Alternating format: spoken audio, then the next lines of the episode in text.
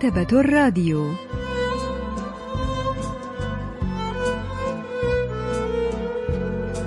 أهلا وسهلا بكم في حلقة جديدة من البرنامج الأسبوعي مكتبة الراديو الذي نستعرض من خلاله كتابا جديدا كل أسبوع. واليوم سوف نستعرض قصة كيفية الاستمتاع بصيد السمك على المريخ للكاتب جو هيون. لحظات ونوافيكم بالتفاصيل.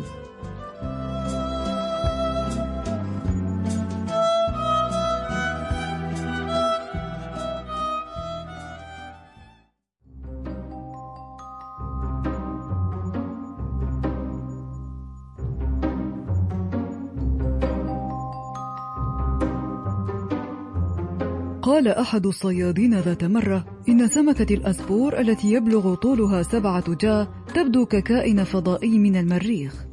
رأى أحدهم صيادا يصيدها. وربما قال أحدهم أن سمكة طولها سبعة جا موجودة ولا بد. لأننا رأينا أسماك الأسبور التي يبلغ طولها خمسة أو ستة جا. بل راح أحدهم يتباهى وقد غرق في ثمالته بأنه كان على وشك الإمساك بالسمكة الفضية الرهيبة. وفي عالم الصيد تبلغ وحدة قياس الجا عشرة سنتيمترات. وهو ما يعني أن السمكة التي يبلغ طولها سبعة جا يبلغ طولها سبعين سنتيمترا. أن ينجح أحد في صيد سمكة أسبور بطول سبعين سنتيمترا. يشبه الأمر حكايات الصيادين العجائز الذين يتبادلون حكاياتهم عن الأسماك الرهيبة وكيف كادوا أن ينجحوا في صيد واحدة كبيرة كطفل بشري في أوج عاصفة إلخ. وربما يحمل كل شخص قصة كهذه ينتظر أن يرويها. كلما سمعت قصص الشجاعة الثملة هذه في إحدى الحانات الشعبية التي تقام في الخيم في وقت متأخر من الليل انتابني شعور بأنني أسمع قصة عن كائن فضائي.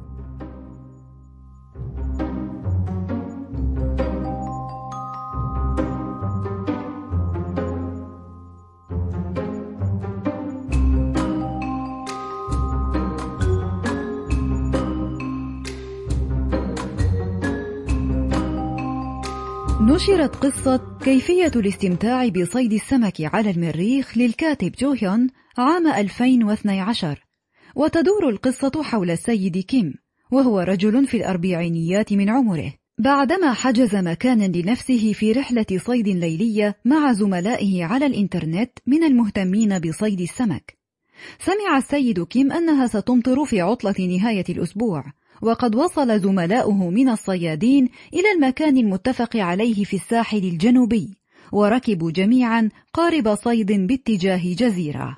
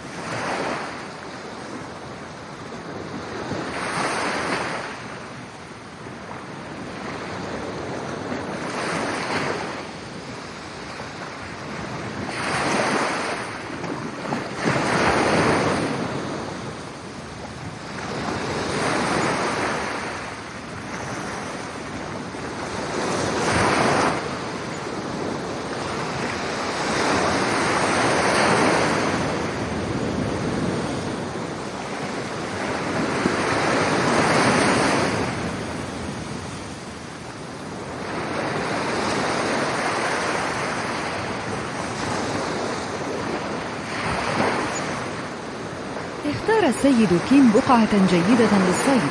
كان يستعد ليرمي صنارته حين استأذنه رجل في أن يجلس ليصطاد السمك بجواره. كان اسمه كانغ منذ متى وأنت تصيد السمك يا سيد كيم؟ أجابه السيد كيم قائلا إنه اعتاد صيد السمك مع والده منذ أن كان طفلا صغيرا. أهذه أول مرة لك على الجزيرة؟ لا جئت إلى هنا مرة منذ زمن بعيد. كان هذا قبل عشرين عاما. رأيتك تستخدم ديدان الأرض كطعم يا سيد كان. هل تريد بعضا من الروبيان من عندي؟ سأجرب أكثر. سأطلب منك أن تعطيني الروبيان إن لم أنجح. أخبرني إذا احتجت إلى طعم حي. وهكذا انهمك الرجلان في صيد السمك على الصخرة التي غطتها الطحالب والمحار. وبعد قليل بدأت الشمس تنزل تحت خط الأفق.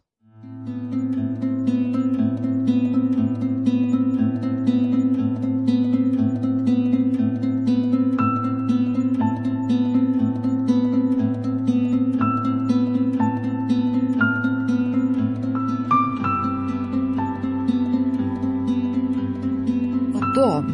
لدي مبادئ فيما يخص الطعم ومنها لا تستخدم الطعم الصناعي. لهذا لا أستخدم الأشياء الصناعية لإغراء السمك بالاقتراب مني.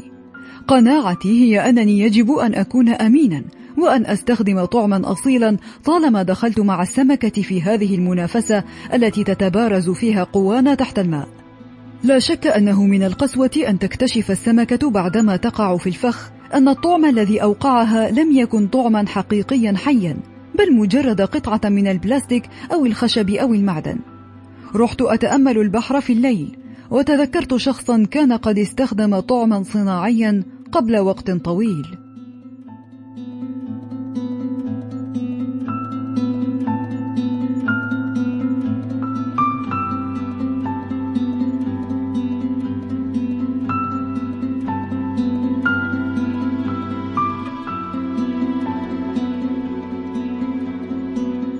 سنوات طويلة كان كيم قد عاد لمواصلة الدراسة بعدما أتم أداء الخدمة العسكرية الإجبارية. وكانت هناك طالبة في الجامعة محط إعجاب جميع الطلاب الشباب. وذات يوم تلقى منها مكالمة أخبرته فيها أنها معجبة به. وهكذا بدأ في مواعدتها. لكنه سرعان ما اكتشف الحقيقة القاسية. كان من يثير إعجابها حقا هو شريكه في السكن. وكانت قد استخدمته كطعم لإيقاع الشاب الذي تحب لا أكثر.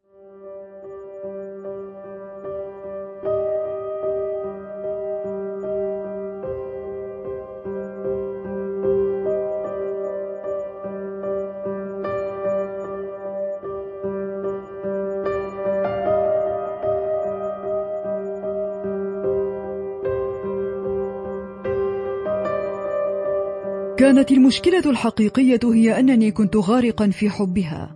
إذا شرحت الأمر بلغة الصيادين لقلت إنني كنت قد ابتلعت الخطاف فوصل من جوفي إلى مكان أعمق من أن أستطيع أن أبصقه بسهولة وحدي وأفر في البحر العريض. ما زاد الطين بلة هو أن الطعم الذي ابتلعته لم يكن طعما حيا حقيقيا كديدان الأرض أو الروبيان بل مجرد طعم بلاستيكي صناعي. وكأنني قد أصبت بحد زعنفة سامة. تركت هذه الحادثة ندبة عميقة في قلب كيم. أما شريك السكن الذي استجاب للفتاة فقد احتفظ بعلاقته معها سرا حفظا لماء وجه كيم أمام الطلاب الآخرين. وهو ما جعل العلاقة بين ثلاثتهم تتعقد. الأستاذ بانغ مينو أستاذ الأدب الكوري بجامعة سيول الوطنية يحدثنا عن ذلك. 와의 싸움이죠. 낚시라고 하는 것은. 그런데 이거 생명을 건 거예요. يعتبر الصيد عملية تنافس مع الأسماك ولكن السمكة تخاطر بحياتها بينما الأمر لا يتعدى كونه مجرد هواية أو تمضية للوقت بالنسبة إلى الصياد البشري. والبطل هنا يتفكر في قسوة أن يوقع الصياد سمكة لتخسر حياتها مستخدما في ذلك طعما صناعيا. وقد تبدو فكرة غريبة ولكنها تتضمن قناعاته الشخصية. فالشيء الذي قد يكون تافها وهامشيا بالنسبة إلي قد يشكل مسألة حياة أو موت بالنسبة للآخرين.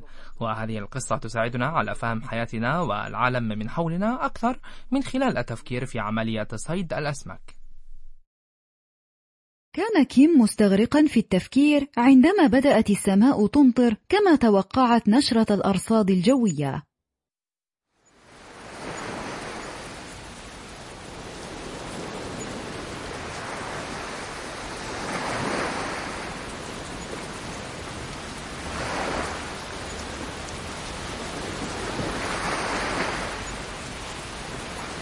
لماذا تصطاد في ليلة كهذه؟ لن يكون الصيد في المطر سهلا.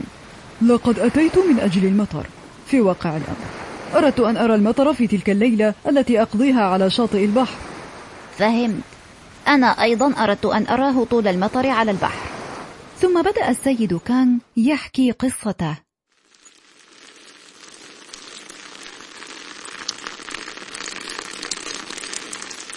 لدي صديق فقد شقيقته على هذه الجزيرة. لا أعرف إن كنت تتذكر هذا لكن الحادث الذي أتكلم عنه وقع في العام الذي انهار فيه مركز سامبونغ التجاري. كان إعصار ضخم قد ضرب المنطقة بالكامل وكانت شقيقته قد خرجت للصيد في الليل مع اثنين من الزملاء. ماتت في البحر. انزلقت وسقطت في البحر أولا ثم قفز أحد الرجلين المرافقين لها وراءها في البحر. يا له من أمر مؤسف. الغريب في الأمر أن ثلاثتهم كانوا في علاقة حب معقدة مثلث حب كما يقولون. دققت الشرطة في التحقيقات لأن تفاصيل الحادث كانت مثيرة للشكوك. ثلاثة ذهبوا معا إلى البحر فمات اثنان وعاد الثالث حيا يرزق. لكن تقرر أن الأمر كان حادثا لا أكثر. كان صديقي هذا يصطاد كثيرا في الماضي. لكنه توقف عن الصيد تماما منذ وقوع الحادث.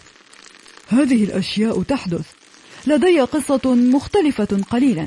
أحد أصدقائي يمر بموجات من الاكتئاب من حين إلى آخر بسبب أمر مروع حدث له في البحر ليلا وهو أيضا توقف عن الصيد منذ وقوع ذلك الأمر. ولكنه اعترف لي أنه يتمنى لو يذهب من حين إلى آخر إلى رحلة صيد ليلية كالأيام الخوالي. وهكذا واصل الرجلان الحديث عن أصدقائهما حتى تأخر الليل. من يستطيع أن يجزم أن الشخص الذي غرق في البحر في مكان كهذا لم يدفعه أحد عمدا؟ كل شيء ينتهي إلى الأبد بمجرد أن تسقط وسط الأمواج الغاضبة أثناء إعصار أليس كذلك؟ حتى لو كنت ترتدي سترة نجاة فلن تكون ذات فائدة بسبب الأمطار الغزيرة. لا أحد يستطيع مساعدتك في ظرف كهذا.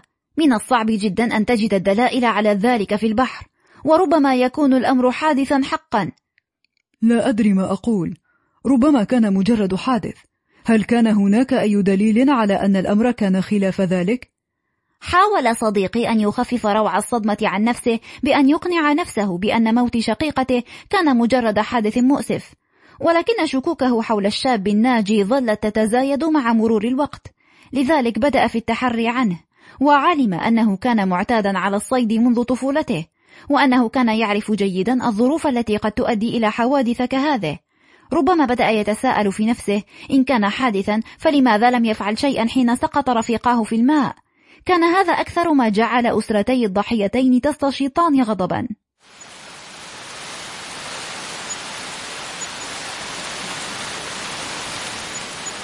صارت العاصفة أقوى. واصل الرجلان حديثهما بعدما ارتديا معدات الأمان والسلامة. أفهم سبب غضب صديقك لكن ماذا فعل بعد ذلك؟ قال السيد كان إن صديقه استخلص من تقرير الشرطة أن شقيقته كانت ترتدي حذاء مدببا يناسب تسلق الجبال وأن الشخص الذي استخرج الحذاء المذكور من الماء كان الشاب الناجي. كان هذا مما جعل الشرطة تبرئ ساحة الشاب الناجي وتقرر أن الأمر كان حادثا. ولكن صديق السيد كانغ كانت له وجهة نظر مختلفة تماما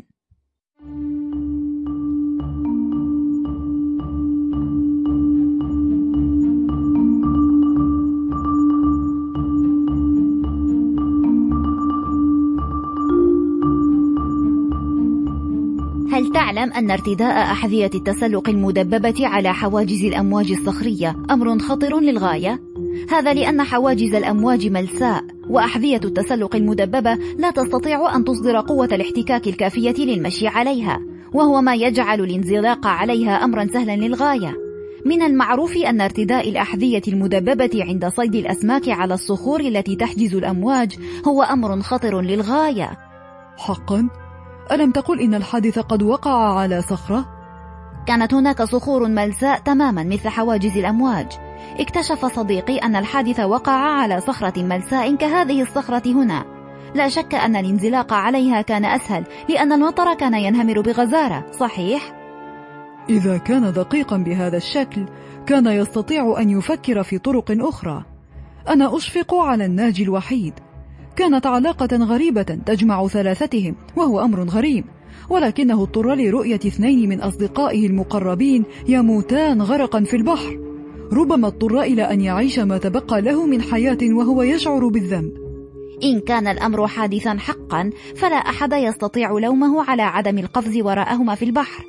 لكن إن لم يكن لديه حبل في ذلك الوقت كان بإمكانه أن يلقي لهما سترة النجاة الخاصة به على الأقل. إن أكثر ما يغضب صديقي هو أن ذلك الناجي لم يحاول حتى إنقاذ شقيقته. أتفهمني؟ ربما كان يجب أن يفعل ذلك. لكن ألا ترى معي أن التفكير بعد فوات الأوان في أنه كان من الممكن أن يحاول فعل أي شيء والندم على ذلك يجعل حياته جحيما لا يطاق؟ بينما كان السيد كان يناقش الأسباب التي تجعل الناجي الوحيد من الحادث المذكور مثيرا للشك انخرط السيد كيم في الدفاع عنه الناقدة الأدبية جون سو يونغ تشرح لنا سبب اختلاف وجهتي النظر للزميلين 작품의 첫 부분을 보면 칠자 감성돔에 관한 이야기가 나옵니다. 칠자 감성돔은 전설에 가까운 것. في أول القصة راح البطل يتحدث عن السمكة الضخمة التي يبلغ طولها 70 سنتيمتر بوصفها شيء يصعب الحصول عليه وكأنها كائن فضائي غير واقعي من المريخ وفي القصة تمثل هذه السمكة الأسطورية أو الفضائية المغزى من الحياة ذاتها فنحن نواصل البحث عن معنى الحياة والسبب الذي قد يدفعنا لمواصلة الحياة وهي إجابات يصعب العثور عليها. فأحيانا تضيع منا فرص العثور عليها بسبب انشغالنا في حياتنا اليومية. وأحيانا أخرى تكون عملية البحث عن تلك الإجابات نفسها عملية صعبة. والكاتب يستخدم الصيد في القصة ليعبر عن بحث الإنسان عن المعنى في حياته. ورسالة الكاتب تتضح من الحوار الذي يدور بين الرجلين. فكلاهما يتحدث عن أصدقائه ولكننا بقراءة ما بين السطور ندرك أن كل منهما قد جرح شخصيا بسبب قصة تشبه ما يرويه. فنرى السيد كاغ يشعر بالندم والذنب وهو يتخفى وراء قصة الصديق مجهول الهوية. ولكنه يحاول أن يروي الحقيقة من خلال تلك القصة التي يختبئ بين سطورها ويحاول أن يلتمس الحقيقة من الرجل الآخر الذي يسمع حكايته أيضا.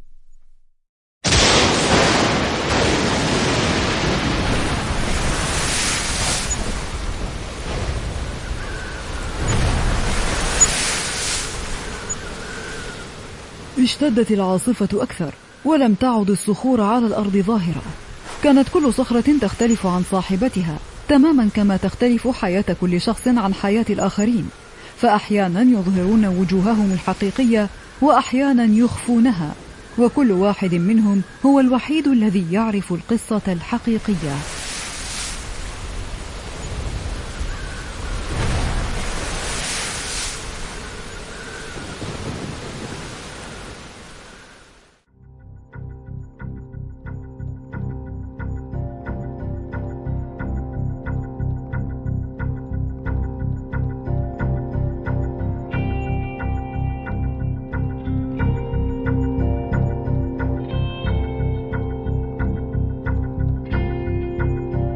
اشتد الظلام واشتدت العاصفة وهطل المطر بقوة ترى هل يستطيع الرجلان مواجهة الحقيقة من مكانهما على الصخور؟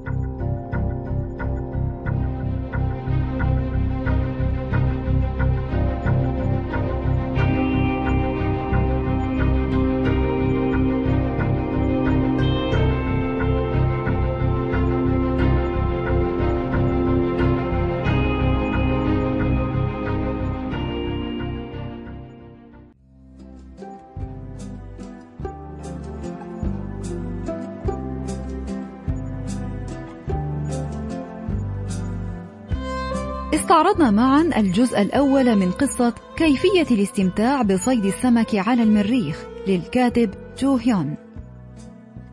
وإلى اللقاء في الأسبوع القادم مع الجزء الثاني إن شاء الله.